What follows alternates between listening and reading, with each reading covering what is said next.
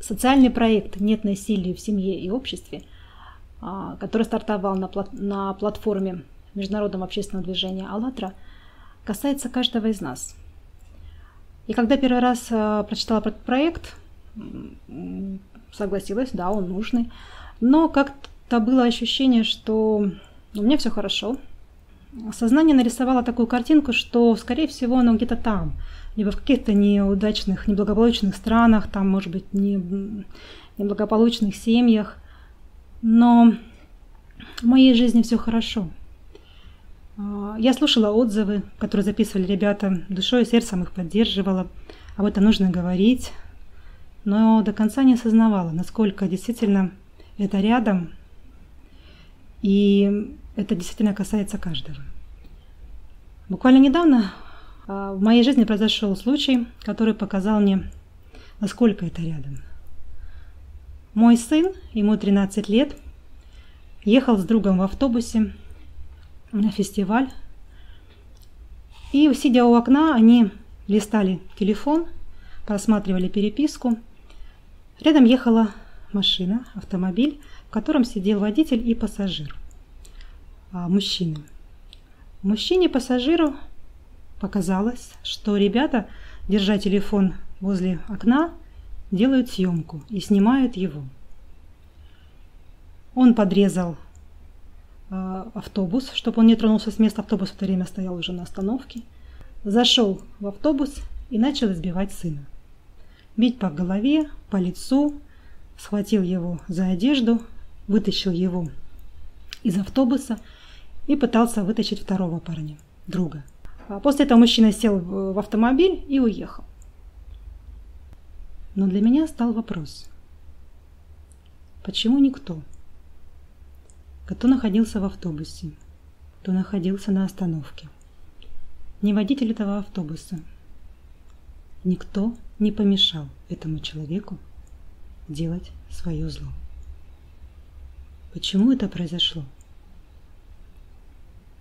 И вот этот вопрос стал для меня настолько острым, я была немножко в шоке, потому что я думала, что это ну как-то так нереально, не существует.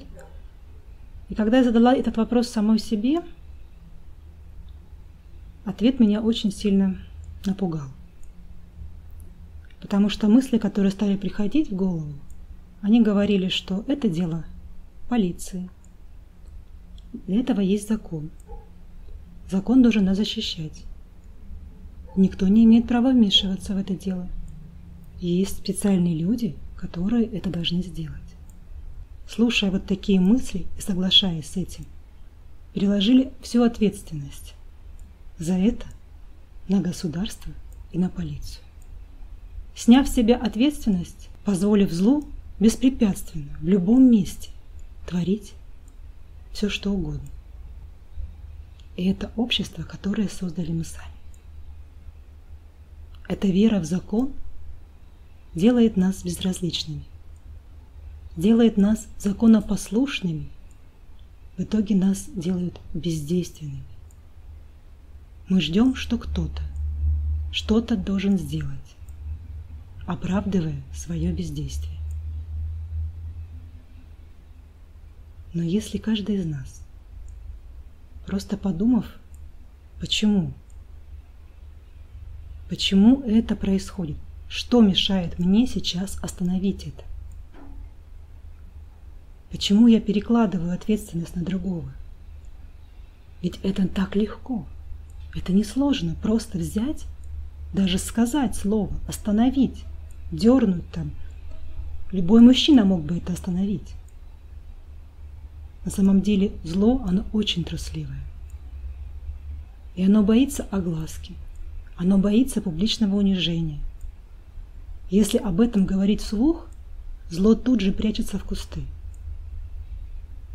Но оно прекрасно знает, что мы будем молчать. Вы знаете, я вспомнила сказки наши, русские, старые – когда вот тоже такой вот образ, когда было где-то зло в какой-нибудь там деревне, и все, вся деревня терпела это зло. Но приходил там один какой-нибудь богатырь, либо рыцарь, который бросал этому злу вызов и, и что-то менял, а все остальные сидели и боялись. Либо это специально делалось, чтобы заложить вот такое понимание раболепия и страха. Не знаю. Но то, что сейчас у нас совершенно другое время. И то, что у каждого есть сила и возможность остановить это зло, не отпустить его дальше, когда мы нач- начали сейчас говорить об этом, каждый человек, послушав меня, послушав те отзывы, которые а, записывают ребята, те случаи, которые рассказываются вслух, озвучиваются, это действительно заставляет задуматься. Благодаря этому проекту я тоже впервые задумалась, почему это так происходит. поняла, что все очень просто. Нам это изменить. Всем вместе. Если будем честны сами с собой. И не будем идти на поводу сознания. Просто останавливать зло.